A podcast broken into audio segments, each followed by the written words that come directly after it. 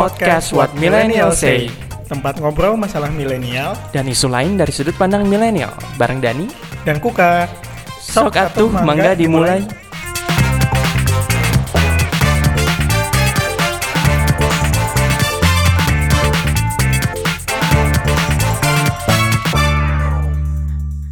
Aduh. Bro Karina. itu itu itu lenguhannya. itu kodenya. Jadi eh, itu bentuk dari kekecewaan gue. Eh, ini Bro Karina kita beberapa bulan ini kan sudah menyuarakan aspirasi kita ya untuk mendorong sis Grace. Udah udah itu sebagai menteri agama tapi tidak didengar sama yang di atas ternyata. Eh, Gimana nih? Dia punya nama. Sebut dong, jangan Sis Grace udah. Iya sis Grace. Ya Grace Natali ya. Sayang sekali ya menteri tidak menjadi menteri agama. Padahal menteri agama yang dipilih udah bilang kan saya bukan menteri agama Islam. Nah, Ya. gitu. ada lima agama terus pada protes? Enggak kok lebih dari lima agama Dan gitu, pertama kalinya ada posisi Wamenak juga kan. oh iya betul itu juga udah di- jadi harapan ternyata enggak juga gitu Nah, tapi sayangnya ya angan-angan hanya menjadi angan-angan ya emang gitu lah. Ya emang harus siap kecewa lah ya kalau misalnya berharap. Ya udah, ya udah. Gue ngomong apa? Gue nggak tahu. Anyway, eh ini episode 20 eh eh, podcast What Millennial Say. Kita rada serius dikit sekarang. eh Serius, padahal gue mau ketawa-ketawa ya kok. udah, ya udah. Topiknya ada serius maksudnya. Kita ngomongin soal yang agak panas belakangan ini soal pemerintahan, soal politik. Eh, Presiden Jokowi udah udah dilantik untuk kedua kalinya, terus Tanggal eh, berapa coba dilantiknya? Tanggal 20. Iya. Salah sibuk-sibuk waktu itu di sini di kantor. Eh, terus kabinetnya udah kepilih, menterinya udah kepilih, eh, wakil menterinya juga udah ditunjuk semua, udah dilantik. Nah sekarang kita mau ngomongin soal itu. Eh, gue sama Dani sama Bro Karina, eh, pengamat politik andalan Jakpos dan tentunya Ada penyusup nih satu orang. Iya nih ada penyusup. komunikado gue. Eh, anda ini ya mafia migas ya? Ekspetral gitu. Monggo pen eh, memperkenalkan Ya. diri dulu. Hmm. Nama sih Stefano cuma panggilan Pepen. Ya. Pernah berkarir di sini. Ya, di sini tuh di mana ya? Itulah salah satu media di Palmerah. Di Palmera. Sekarang sudah pindah dan mau coba join di What Millennial Says. Wis, mantap. Ka- Kabarnya Pepen mau bikin podcast juga ya? Ini ini magang ya? Jadi ini magang. dulu ini. Iya. Mantap. Sip, eh, langsung aja. eh, mungkin Bro Karina sama Bro Pepen. Kok so asik gitu ya? iya iya, apaan sih bro? Karina dan Pepen mungkin ada eh, insight eh, kabinet Jokowi nih, kabinet Indonesia Maju dengan menteri dan komposisi menteri dan wa- wakil menteri seperti ini. Is it surprising or not? Siapa dulu nih? Lu dulu deh, boleh deh. Seba- kan, sebagai sebagai ex komunikado Jakarta Post. Mungkin kalau gue dari ekonomi kali ya. ya, boleh. Kalau dari SDM yang gue tahu awalnya cuma ada dua nama. Joni sama eh, tiga sih bahkan Arifin Tasrif sama yang sekarang menang sama eh, incumbent. Cuman ternyata kan yang muncul Arifin itu juga di kalangan wartawan energi sih agak kaget juga karena kita nggak pernah nggak tahu sampai sekarang siapa yang bisikin Jokowi untuk masukin dia gitu. Cuman kalau Joni akhirnya pagi tadi gue baru tahu dia orang yang di Sahalit yang dulu ada di pokoknya berkaitan sama petrol di Pertamina jadi agak ngeri. Jadi sekarang kayaknya lebih oke gitu kalau Arifin gitu. Cuma nggak tahu sih pengalaman dia gimana gitu. Arifin tuh basicnya dari mana sih? Dia itu profesional. Terakhir dubes Jep- dubes Indonesia untuk Jepang. Oke. Nah, sama pernah jadi dirut PT Pupuk. Kalau nggak salah udah udah nggak jadi dirut sih. Itu holding, Hmm. holding pupuk gitu. Jadi orang profesional sih. Selain selain maksudnya kalau dari di sektor ekonomi selain dari Arifin ada nama-nama yang kayaknya Kalau Srimul sih udah pasti itu ya, itu. dipertahanin ya. Cuma kan kalau nggak salah terakhir eh Sri Mul tuh antara dia Jadi balik ke Menko, Menkyu kan? atau ke Menko gitu Iya. kan. Itu nggak tahu sih kenapa pertimbangan itu. Cuman Srimul di dua jabatan itu pasti dibutuhkan karena kan Indonesia masih mengutang, jadi profil apa namanya megang buku keuangan Indonesia harus orang yang terpercaya kan, gitu. Jadi tapi kalau kenapa dia akhirnya nggak jadi Menko sih, nah itu nggak tahu juga gue. Kenapa? Apakah Erlangga yang lebih berambisius untuk jadi di Menko atau gimana nggak tahu. Tapi kabarnya gue denger, gue pernah baca gitu selentingan sih tapi Hmm. kayak misalnya kalau misalnya dia jadi Menko eh, geraknya tuh malahan nggak nggak nggak Hmm. nggak jadi lebih terbatas gitu loh ya. Nah, jadi lebih untuk bisa kayak istilahnya belusukannya lebih dalam tuh emang tetap di jabatannya yang sekarang ini yang Menko Tapi ini kalau dia Menko dan Menq-nya waktu itu ada isunya Catur Basri, Iya, iya, itu. sebenarnya bisa-bisa aja. iya sih ya. Kan, ya kalau misalnya Catip ya yang bareng gitu iya kan. kan Tapi kalau yang lain yang orang partai mungkin susah gitu. Hmm. gitu sih Terus apa lagi kalau yang lain ya? BUMN? Nah, BUMN ini yang menarik banget. Daddy Eric Daddy Eric ini. kan Jokowi mau dia kan membawa apa BUMN jadi lebih ke ranah global gitu kan. iya iya iya Oke, kita tunggu aja. Mungkin Ericnya oke, cuman yang menarik itu pemilihan wakilnya itu sampai dua. Iya, kenapa Dan sih sampai dua ya? mandiri, Itu ex mandiri dan Dua-duanya mandiri kan? Iya, dan dua- dua-duanya itu sangat menurut gue ya eh, apa namanya punya utang budi besar ke Rini. Karena ini yang membesarkan namanya Ya, Rini yang besarkan namanya. Rini yang bawa eh, Budi Gunadi ke Inalum, holding pertambangan dari Mandiri. Ya Pak Tiko kan orang Mandiri di bawah BUMN, deket juga gitu. Sebenarnya kan kalau kita di wartawan BUMN atau energi itu senang banget Rini keluar sebenarnya. Karena kerjaannya kan ngerecokin aja gitu kan, belum beres juga direcokin aja. Yang bagus dipindah, yang gak nurut dipindah gitu. Pas Erik kita senang gitu kan, wah setidaknya ada perubahan ke arah yang lebih profesional gitu. Ya dia-dia bawa dua wakil orang Rini semua. Jadi apakah ini akan jadi hal yang sama lagi gitu. Tampilannya aja Erik gitu kan. I was expecting Eric to be youth and sports minister sih sebenarnya. Iya. biar Supaya seger, gitu biar ya seger gitu. ya. Since lu liputannya di Menpora Iya ya. kan. Kalau yang gak ada perubahan banget, Menteri Perindustrian sih.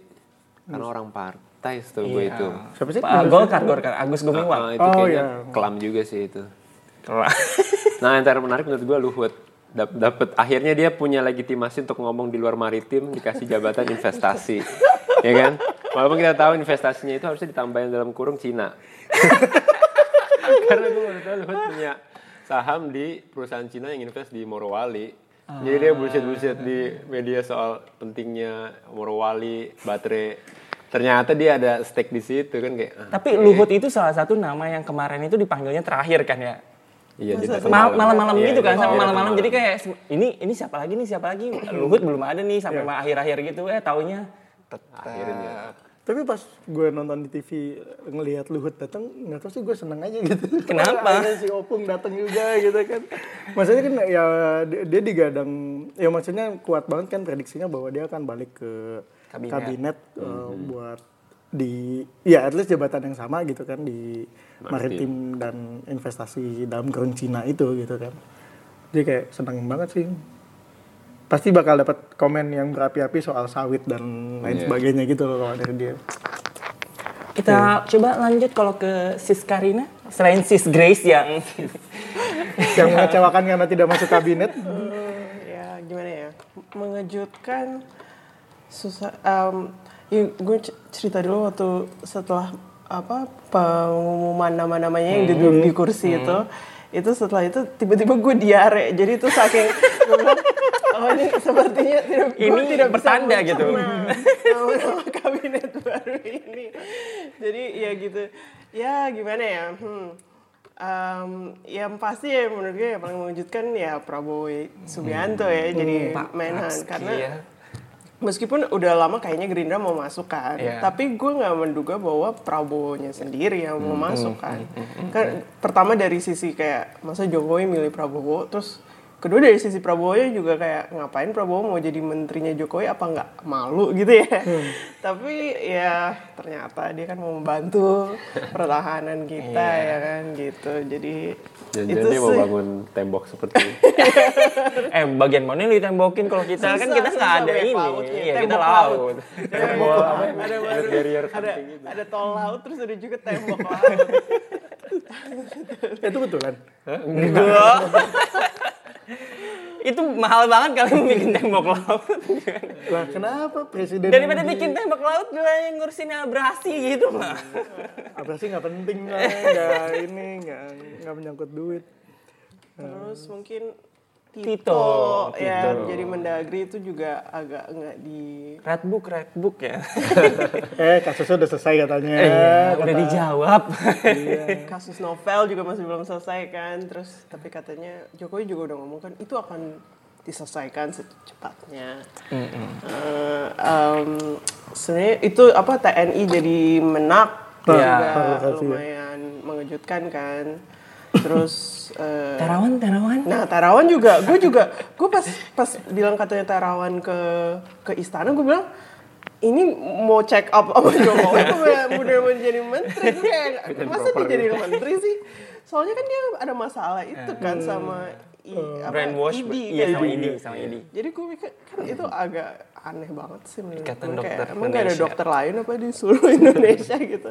Tapi ya gitulah terus eh, siapa lagi tuh Em, Terawan siapa lagi oh yang yang aneh kan katanya si Gusti Ayu Bintang itu kan yang Oh, iya. orang semua orang nggak kenal Menteri PPA. ya? Menteri PPA Ya, eh, kemarin sih ka- kalau kata peng- pengamat hipotesanya udah, udah menurut gue masuk akal jadi harusnya yang jadi PPA tuh si siapa yang yang dipanggil hari pertama itu Teti Tetri. Oh, si Teti Teti. Paruntu Iya, iya.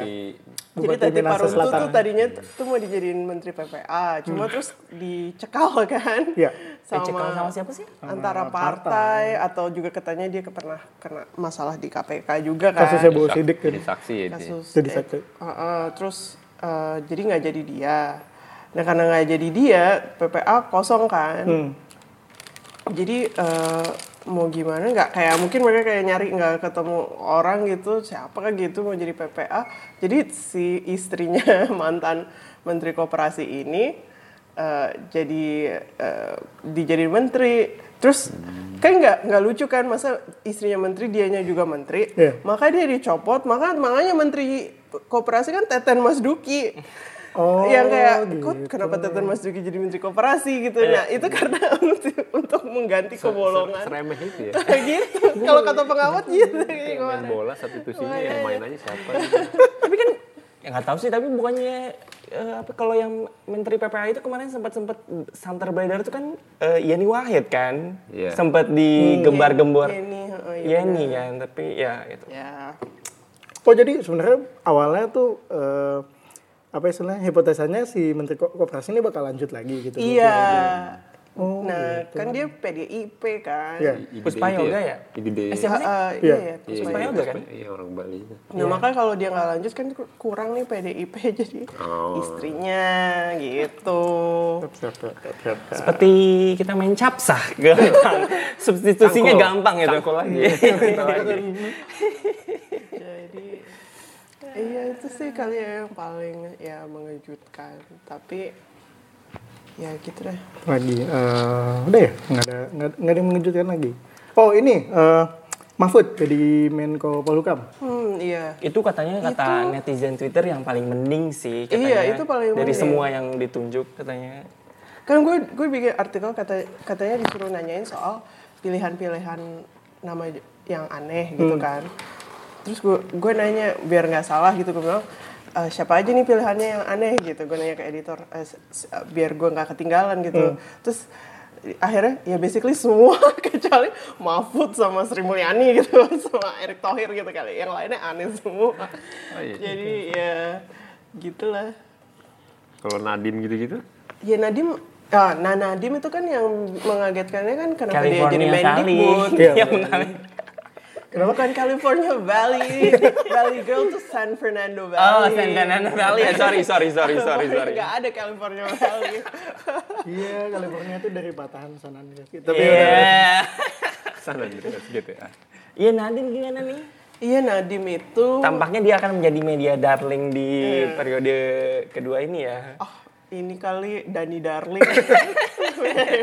Gue gue denger suaranya jadi Daddy lu makin banyak ya. Eh, iya dia kan kayak waktu pas ngomong pertama itu pas dipanggil kayaknya dia ngomonginnya apa ya? Dia ngomongin teknologi gitu kan ya? Iya. Atau kayak Eh, Kalau yang gue inget dia bilang dia 100 hari kerja nggak ada plan. Dia mau cuma dengerin ahli pendidikan selama 100 hari itu. bener-bener. Nah iya itu kan gue mikirnya dia bakal masuk kayak entah investasi atau yang terkait ekonomi, Ekonomi kreatif gitu ya, mungkin ya, yang dipegang sama kreatif, Wisnu Tama. atau eh, atau mu- mungkin UMKM gitu.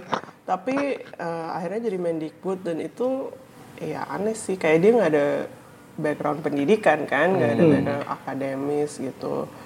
Cuma sih apa gue apa temennya nyokap gue yang profesor dia bilang dia bilang nggak apa itu pilihan yang menarik kok gitu katanya. Karena selama ini uh, Mendikbud kan biasanya seringnya profesor gitu Betul. seringnya dari akademisi dan mereka belum ada yang bisa membuat gebrakan juga. Jadi mungkin dengan si Nadiem ini bisa gitu kayak kan Jokowi juga pengennya itu kan S- apa selalu ngomongnya SDM kan pengembangan SDM terus mau kayak menyiapkan untuk industri 4.0 bla bla bla bla gitu. Jadi ya mungkin si Nadiem ini cocok kali untuk itu. Cuma ya itu sih kan sangat ribet ya sebenarnya. Eh, itu birokrasinya ribet dan si Nadiem kan nggak punya pengalaman birokrasi. ya. birokrasi. Jadi mungkin itu yang kayak dia kan startup gitu dan startup kan mungkin kan kayak langsung bisa dikerjain ini langsung kerjain gitu. Jadi mungkin itu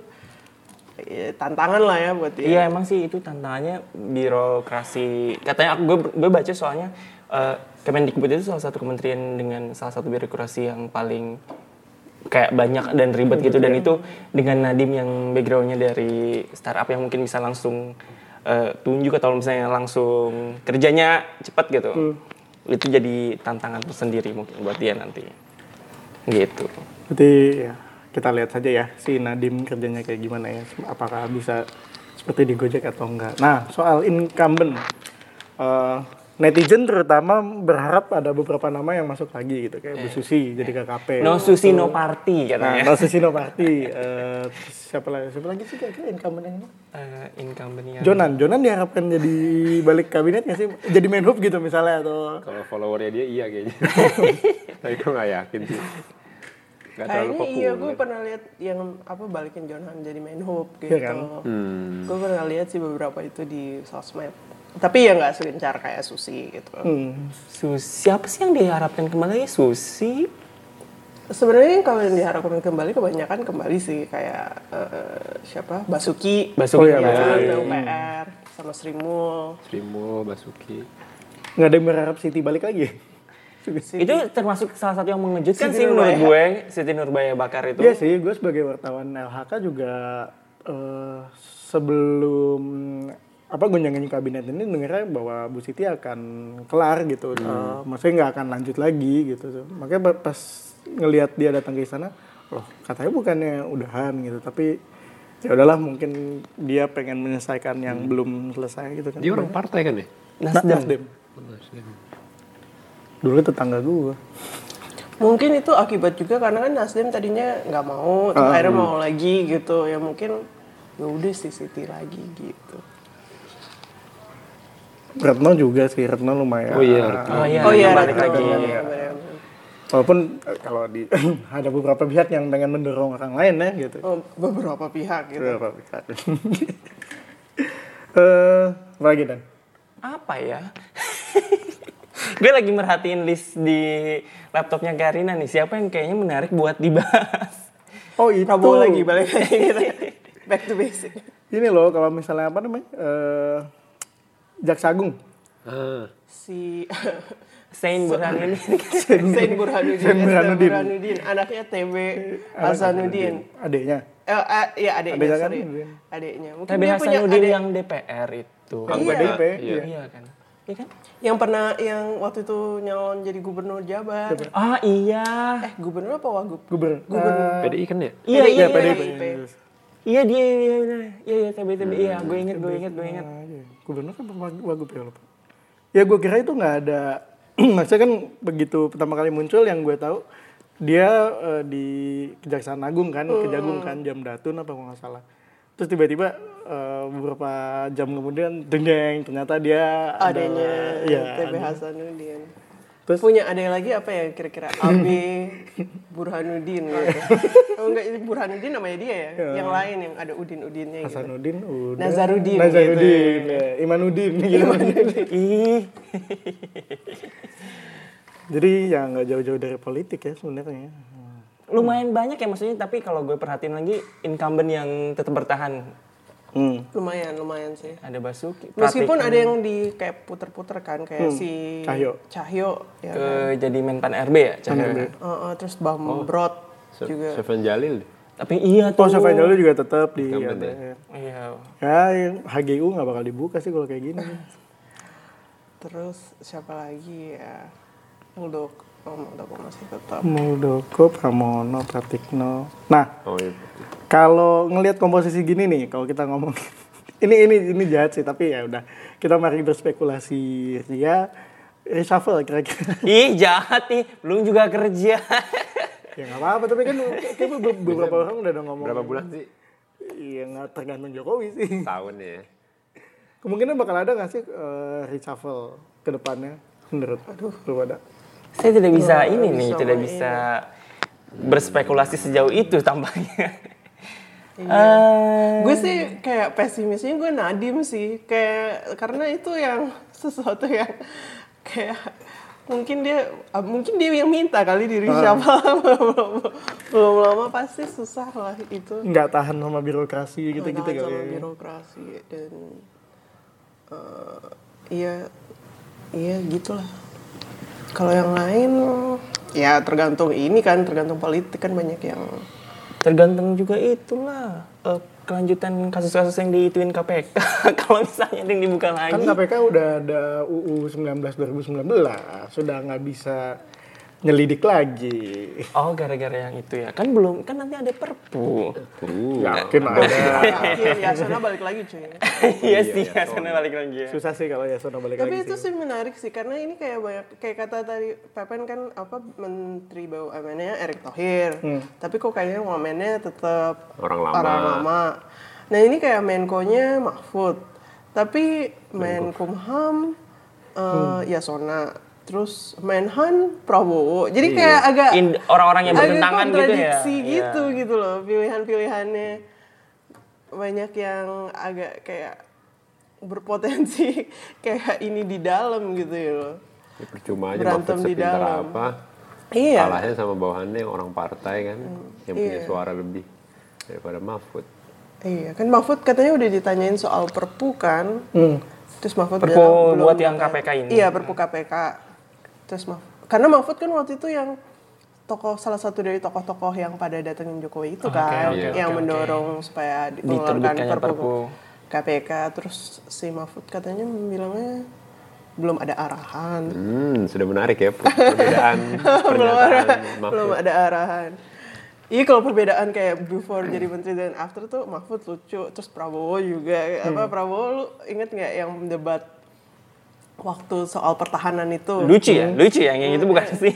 Iya, yang, yang, itu kan yang orang-orang ketawa terus dia marah. Iya kan itu kan debat yang satu yang dia sangat kuat kan dia bilang pertahanan Indonesia sangat lemah. Iya, iya. Dia bilang apa kita tuh harus siap perang bla bla bla bla gitu kan. Terus pas ditanyain pas di sertijab kemarin itu pas ditanyain kayak gimana pak? Apa ininya buat ke depan? Ya saya akan kaji semua gitu. Dan katanya itu yang telah dirintis oleh Pak Riamizat gitu. Kayaknya semua kayak aman-aman aja gitu ternyata. Ya gitu. Itu mungkin masih hormat sama senior juga kali. Kan ya Mizat ini kan seniornya Iya. Prabowo kan kalau di angkatan. Ada nama-nama yang diharapkan eh, masuk kabinet ternyata enggak gitu banyak sih. Kayak tadi ada eh, Yeni Wahid, terus eh, AHY. Kita kita nggak bisa ngobrolin ini tanpa melibatkan eh, Tumben lu nggak pakai Dedi. Iya, tanpa melibatkan AHY nih. Katanya kabar-kabar kan terakhir mau dimasukin Menpora lah atau apalah, tapi akhirnya kandas juga. Iya Demokrat gak dapet apa-apa ya men Wamen Dan juga berarti jadi fix jadi oposisi ya? oposisi. Ya kita tunggu kan nanti SBY akan melakukan sebuah pidato penuh curhat dan pada satu hari dekat ini pasti kenapa akhirnya nggak jadi. Mungkin masih ya itu kali ya mungkin pakai Gerindra nambah Demokrat terlalu jauh kali ya. Dan si SBY kan masih ada itu sama Bu Mega kan Hmm. mungkin itu Yang waktu pelantikan apa? Yang nggak salaman itu kan, emosi terus Musa. naik liftnya beda. Oh iya, yang pelantikan presiden. Oh iya iya. Jadi sebenarnya datangnya bareng gitu kan. SBY di belakang, Mega di depan gitu kan. Jalan Ya mungkin bareng, itu muatannya liftnya enggak, liftnya nggak mau, Iya nih. biar biar nggak stuck mau menghirup udara yang sama. gitu. Jadi oposisi cuma Demokrat deh. Enggak, Nggak, PKS. PKS. PAN juga nggak dapat apa-apa kan. Kan apa? Kan eh, PKS is the apa? Hero of the democracy. Iya, PKS Heroes of Democracy. Karena mereka ber, berkokoh jadi oposisi, nggak kayak yang, yang lain. Kalau Demokrat ya. sama PAN kan mau mau iya. kalau dikasih mau gitu kan katanya. Meskipun gue denger sih katanya PKS juga sebenarnya minta Iya sih. Cuma ya eh, ya gitulah mereka tetap kayak kami siap kalau sendiri pun siap jadi oposisi. Gila, pahlawan banget PKS. Salah gue kenapa gue nggak nyoblos PKS ya gimana? Nyoblos dong. Kalau PKS menang waktu itu di daerah gue di Bekasi gratis bikin SIM apa gitu Wah, dia. Oh iya Iya, betul. memang. Yang Mereka programnya itu uh, SIM seumur hidup kalau SIM seumur hidup, STNK eh apa? SIM seumur hidup, terus uh, pajak Motor di motor dihapus. Nah, iya, dia dihapus. Terus yang ketiga itu ada akan ada UU perlindungan ulama. Jadi itulah tiga program andalan mereka kemarin itu. Sebenarnya sangat menarik. Menarik sih. Kayaknya mereka pasang karena tahu nggak bakal menang. gitu. Terus ya gitu lah. Tapi sebenarnya gue gue masih terobsesi sama Prabowo ya. Itu menurut gue itu sesuatu yang sangat kita kayak sekarang kayak ya udah sih Prabowo gitu ya kayak kayak itu sesuatu yang biasa. Tapi itu kan nggak biasa banget sebenarnya harusnya. Ini di normalize kalau kata seorang editor kita yang kita sama-sama hormati.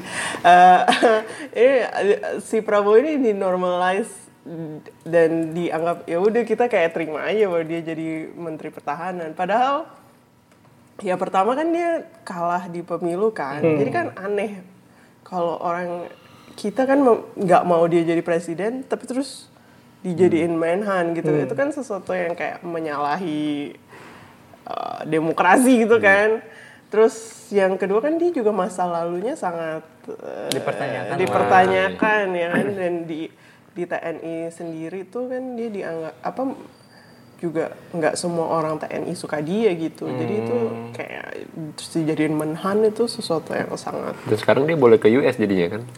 Boleh, Kalau kalau boleh. emang. kata kedubes itu we are ready to work with all cabinet members gitu kata Itu tuh penekanannya ke Menhan ya sebenarnya. Iya. Ini mereka nggak mau nyebut menhan atau gimana Tetap all cabinet gengsinya tetap dijaga ya.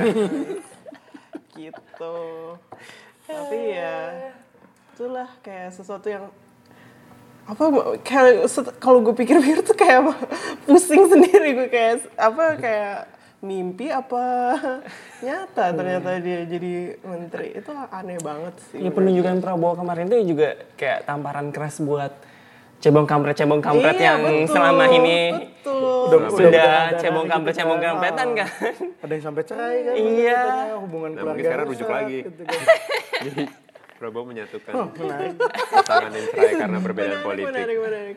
Simbol ini merpati Udah dia berarti. udah udah saling ngata-ngatain ngata-ngatain eh taunya yang di atas. Hai banget. Iya. Udah deal dealan. Gitu. Iya, itu menunjukkan apa ya? Jadi gimana demokrasi kita masih bakal hidup nggak sampai setidaknya lima tahun ke depan? Ya, Apa, kan. apakah kita masih bisa melakukan melaksanakan pilpres lagi? Ya mudah-mudahan sih ya jangan amit-amit di di, di gak ada Soalnya kan apalah ada, itu ada isunya. beberapa pihak yang berhipotesis bahwa ini adalah awal dari kematian demokrasi Iya. Indonesia kan? Oh Budiman ya? Hah? Budiman. Enggak, eh, tokohnya namanya Mawar Henry. gue denger tuh siapa sih itu? gue kok jangan jangan disebut terlalu. oh ya maaf. Tapi ya gitu. Ya kan soalnya ada wacana-wacana kayak amandemen itu kan. Oh, itu sangat. Ge- apa GBHN GBHN iya GBHN Ya, dan amandemen Istilah UUD lama banget. 45. am- apa amandemen yang nggak masih nggak jelas kan nanti mau kayak gimana. Terus ya UU KPK juga kan di ini. Dan ya kabinetnya yang sangat menarik ini penuh dengan kontradiksi Jokowi juga penuh dengan kontradiksi Iya sih. dan gimana ya demokrasi nasib demokrasi kita susah 100 hari pertamanya Jokowi menurut gue kayak krusial banget itu tentang si Perpu itu si Perpu buat KPK itu apakah dikeluarkan atau tidak gitu. gue rasa sih enggak gue Iya. rasa sih udah enggak sih Gitu ya. Kayaknya iya. Bakal kalau bakal dengan dia pilih lagi Yasona Gitu ya. Cuma kalau kalau kata sedih ya dan Iya sih, tapi kalau kata aktivis eh, anti korupsi, eh, gue sempat ngobrol, dia bilang celahnya tuh kalau misalnya emang Jokowi ditahan untuk ngeluarin perpu, dia bisa melakukan, dia bisa melaksanakan haknya dengan tidak membentuk dewan pengawas itu. Bahkan di revisi UKPK bilang eh, KPK harus punya dewan pengawas yang nanti semua kayak misalnya apa penyadapan, penyitaan eh, atau yang lain-lain itu bakal harus seizin dewan pengawas kan. Nah, tapi eh, dewan pengawas kan belum dibentuk sekarang. Nah, kalau misalnya emang presiden nahan eh, pembentukan dewan pengawas itu, maksudnya nunda-nunda gitu ya, ya udah KPK akan bekerja pakai UU yang lama gitu, pakai mekanisme yang lama aja. Kalau misalnya Dewan Pengawas belum kebentuk itu kan. Ya. Tapi kenapa dia akan menahan kan dewan pengawas dia juga yang mau Iya. Iya sih. Jokowi kan yang nunjuk kan. iya dan J- dewan pengawas kan waktu itu kan Jokowi bikin yang revisi revisi Hmm. per- apa yang dia nggak setuju dia kan tetap setuju dewan pengawas akhirnya Hmm. Yang nggak nggak setujunya kalau ditunjuk sama DPR itu kan. iya Si Dewan Pengawasnya itu. Ya, namanya juga harapan sih. Ada kalau misalnya dilihat-lihat ternyata ada dua milenial di kabinet Indonesia Maju ini. Siapa? Nadim sama Angela. Angela kan technically bukan kabinet wamen. Wamen kan bukan anggota kabinet kabinet. bukan ya? Bukan. Oh, gitu. Ada di UU ya, atau apa gitu. Iya, di- iya, bukan kabinet. salah Jadi cuma saya. Nadiem. Padahal si Jokowi kan waktu itu bilangnya nanti ada yang 20-an, Hmm. ada yang 30-an.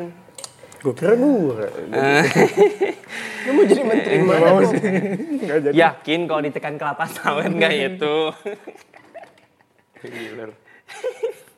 Pepen dong, Pepen kan sekarang udah dapat scoop-scoop gitu kerjaannya. Scoop, scoop ice cream. eh, gue berharap sama Wisnu Utama bisa membuat MotoGP event bagus. Ah, iya sih 2021 Konser-konser ya. band Oh internasional. iya katanya itu katanya eh, mau ada Coachella kemarin Riza cerita ke gue Wisnu Tama Iya. say something about Coachella gitu katanya di Indonesia. Misi khususnya Wisnu tuh itu event internasional. Ah, Oke. Mudah-mudahan bisa. Piala Ya, Dunia 2021 eh 2002 Piala Dunia U20 Iya, 2021. 2021 ada MotoGP juga. Lu kok ngomongin PSSI menarik loh. Pesannya Jokowi waktu pemi- Ah, apa, men- Menpora. sepak bola Pak gitu kan. Cuman satu kan sepak bola. bagus lah itu.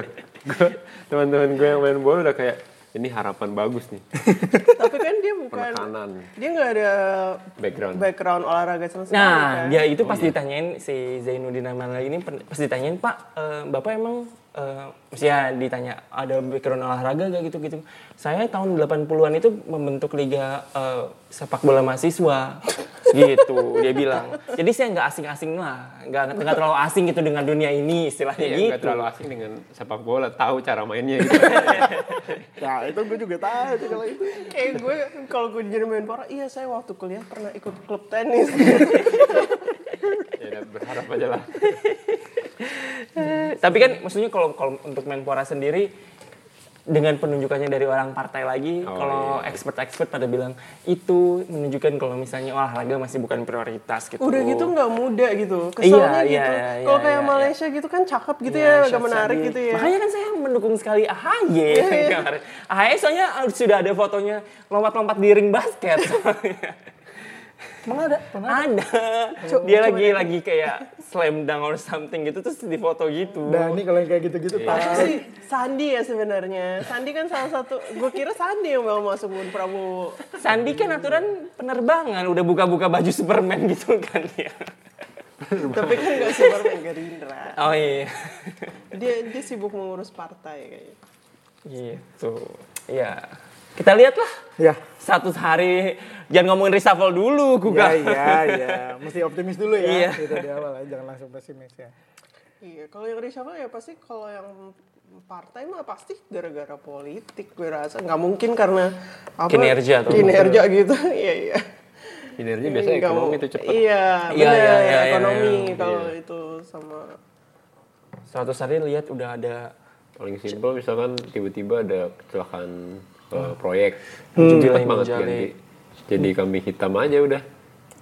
Gue inget sama itu Jonan jadi Menhub, dia eh, blunder ngomong waktu tol iya Brexit. Brexit iya bro ada Brexit nenek tuh. meninggal kalau nggak salah orang meninggal terus dia bilang ya kalau orang udah tua mah bukan karena macet meninggal ya karena emang udah tua gitu kan Ganti. Blunder. langsung di reshuffle langsung dipindah Parah haluan. banget sih itu blundernya gue kayak waktu itu padahal lagi lebaran kan, Iya. lebaran kan. Terus itu lagi dia, dia lagi di di open house-nya siapa gitu. Iya. Terus tapi itu emang Jonan sih itu Iya, emang kayak- itu emang Jonan banget kalau ngomong apa adanya gitu Kayak ya udah Pak, nggak usah ngomong itu dia- gitu. yang dia kurang tuh ah, ini aja cara bicara yang, Iya. yang aman gitu tuh itu dia kurang Tapi kan yang Tapi itu yang diinginkan wartawan cara bicara seperti itu. Iya, kan? Iya sih. Gila ya, Mbak. Mungkin menarik nanti melihat gimana menteri-menteri baru ini berini sama wartawan ya, terutama yang bukan politisi. Kayak kemarin katanya siapa itu eh, Erick Thohir pas di doorstep dia bilang nanti saya yang pilih gitu ya. Terus su- suruh diem dulu semua. Eh itu Wisnu bilang, Tama, Wisnu Tama Oh itu Wisnu Tama Iya. ya. Kalau Erick Thohir itu yang itu yang dia lagi ngomong terus ditanya sama lagi. terus dia dia ngambek gitu. Ah udah ah gitu ya. Iya. Ya udah saya Saya diam nggak dulu deh gitu. Kalau Wisnu Tama itu karena katanya semua pada pengen nanya terus saya yang nunjuk, saya yang nunjuk katanya gitu. Nadim lah Nadim yang biasanya sangat sulit sulit sulit dikontak ketika jadi CEO Gojek sekarang mau nggak mau kan Iya. harus mau di doorstop Sekecil Sekecil apa pun progres harus diberitakan. Ya, pasti lucu sih. Kalau dulu kan si Muhajir tuh banyak yang agak aneh-aneh kan kayak full day school. Oh, iya. Terus apalagi sih yang gue ingetnya tuh kayak Muhajir tuh pasti kayak ngomongin sesuatu terus semua nggak ada yang suka terus akhirnya nggak jadi gitu. Kayak ada beberapa kali gitu. Jadi dia. Kayak ter- kayak kayak si full day school gitu sama yang lain. Jadi lucu sih kan si si ini bakal ngapain kan? Si Nadim nih mau bikin program pertamanya tuh apa Ah, gitu. Dikti yang sebelumnya siapa sih? eh, Nasir. Oh Nasir ya, Nasir. Ya, Nasir. Kalau sekarang yang Bamrot. Oh, Bamrot, Iya. Ristek. Bamrot, Ristek. Ristek doang kan. Oh, Ristek Dikte, doang. Diktinya kembali ke Nadiem. ke Nadiem. Oke. Mari kita optimis. Mungkin Bro Pepen dan Sis Karina ada closing statement soal kabinet Jokowi lima tahun ke depan atau dua tahun kalau misalnya dari shuffle. Ya Allah, tetep ya biar nggak ada di ekspektasinya. apa lah pak Eh enggak apa, apa closing statement apa pun lah gitu harapan lu mungkin atau eh, apa ya apa pun soal kabinet. Kabinet lemari. ya mau terima kritik aja sih itu jangan pundungan jadi menteri itu penting banget Iya, iya, iya. itu iya. sih Iya, iya, kalau iya. ada pundungan udah nggak mikirnya mikir kebijakannya udah bukan mana yang benar tapi gengsi aja gitu Iya, kan. iya. Itu Asal sering orang banget kalau seneng kayak gitu nanti jadinya. kalau ekonomi kayaknya sih agak optimis ngelihatnya BUMN sama Kementerian Keuangan energi kayaknya sih lebih optimis dari sebelumnya. Hmm, hmm. Soalnya penting kan di lima tahun mendatang Hmm. dengan proyeksi kita apa World Bank kepada kita yang jelek terus tuh pertumbuhan. Padahal sebenarnya nggak sejelek itu juga dibanding negara lain gitu. Tapi kayaknya dengan Sri Mul sebagai bos ngutang nah itu bagus sih kayaknya. Cuman diragukan si industrinya aja udah Oke, oke, oke, oke. Sis, ya sis. udah, udah. Iya. Kalau gue sih udah kayak udah nggak berharapan, nggak ada harapan lagi sih sama Jokowi. Gue kayak ya udah sih gitu. Gue Kan lebih Jokowi baik memimpin tanpa beban. lebih baik kita tidak expect apa-apa karena supaya tidak dikecewakan ya. Gue gue udah nggak expect apa-apa tetap kecewa gitu. Jadi ya, kita eh, ya udahlah lihat aja kayak mau gimana kayak ya ya, ya gitu deh. gitu. Tapi lu ma- ma- masih optimis bakal ada pemilu lagi kan lima tahun lagi. Aduh, jangan diomongin gitu, gue takut. Kalau gue itu sih nggak tahu ya. gue sih berharap banget nih ya tetap pemilu lah. Ya semoga ya. Gue gue rasanya sih kayak kalaupun mereka mau uh, bikin amandemen supaya nggak ada pemilu tuh kayaknya orang tuh udah nggak terima gitu. Jadi Iyalah. jadi kalau ada gitu pasti akan ada Justru kayaknya bagus kalau ada ada, arahan a- mau amandemen gitu kan. Buat orang marah, nanti Hmm. Iya. bikin partai baru. Kayak di Hong Kong. Iya, yang kayak di Hong Kong, men. Dia kan akhirnya bikin partai Iya. gara-gara si demo Sisto itu kan, apa? yang si Joshua Wong bikin karena kesel kan awalnya. Ah. Akhirnya dia bikin partai sendiri. Lu siap jadi ketumnya nggak pen? Enggak. Siapa, siapa? yang golput si Lian, siapa yang di Twitter yang Lini Zurlia. Iya. Ya jangan dia lah. Ya, siapa, siapa pun itu lah Oh, yang itu aktif di Anan, Ananda Badudu. Iya, Ananda Badudu kan katanya Ah, di- Ananda Badudu gitu kayak gitu ya. Anak-anak Badudu itu udah ter apa ter teruji ini loh eh, apa Karena udah ditangkap maksudnya. Enggak, bukan teruji kemampuan eh, organisasinya Galang iya ya, gitu ya. segala macam tuh udah kemarin tuh udah terlihat itu. Menarik kan? Iya. Atau ada partai yang hijau, ya kan yang dukung renewable energy, yang apa yang green Green itu yang green biayain green, green kan? party. Gue pesimis sih bakal ada partai gitu. Iya ya. Oke. Udah, udah dulu kali ya. Iya, gitulah. Supaya kita nggak tambah pesimis. Eh, lu mau nutup gak? Lodo. ah, dasar dulu. Pakai lenguhan lagi nutupnya. Nguhan, emangnya gue happy. Anyway, eh, thank you Karina dan Pepen sudah bersedia hadir di sini dan membagikan pandangannya soal lemari Jokowi kabinet. I've seen better cabinets at IKEA. smarter, smarter kabinet. Iya. Eh, thank you juga teman-teman pendengar podcast What Millennial Say sudah eh, mendengarkan di episode ini. Seperti biasa, kalau misalnya ada yang punya kritik atau saran atau ide atau mungkin mau bergabung di podcast What Millennial Say sebagai bintang tamu seperti Bro Pepen di di episode ini, eh, boleh colek-colek eh, kita berdua, Kuka dan Dani. Gue di KKV106 itu Twitter dan Instagram. Kalau Dani di Sebutin dong. Ah, dasar Benzemahi. Etrasa dan Irama itu apaan? Etrasa dan Irama Twitter atau eh, dan Instagram atau kirim email ke kita di podcastums@gmail.com. gmail.com. Oke, eh, sampai ketemu di episode selanjutnya. Nah, kita biasanya kalau nutupnya tuh pakai dadah gitu. Jadi Oke. Eh, Kita pakai ala-ala kabinet Iya, baru apa, dong. Saat kebajikan something itu. Sama kebajikan. itu kan pembukaan kalau Ada penutupnya apa gitu ya kemarin gue. sa- sama sih penutupnya juga sama kan? Sama bukan? Wassalamualaikum warahmatullahi wabarakatuh. Om Swastiastu, Namo Iya, Buddhaya, Namo Buddhaya, salam salam kebajikan. kebajikan. gitu. Aduh panjang. Ya udah dadah aja. Dadah, dadah aja ya. sampai sampai jumpa di episode selanjutnya. Tiga, dua, satu. Dadah.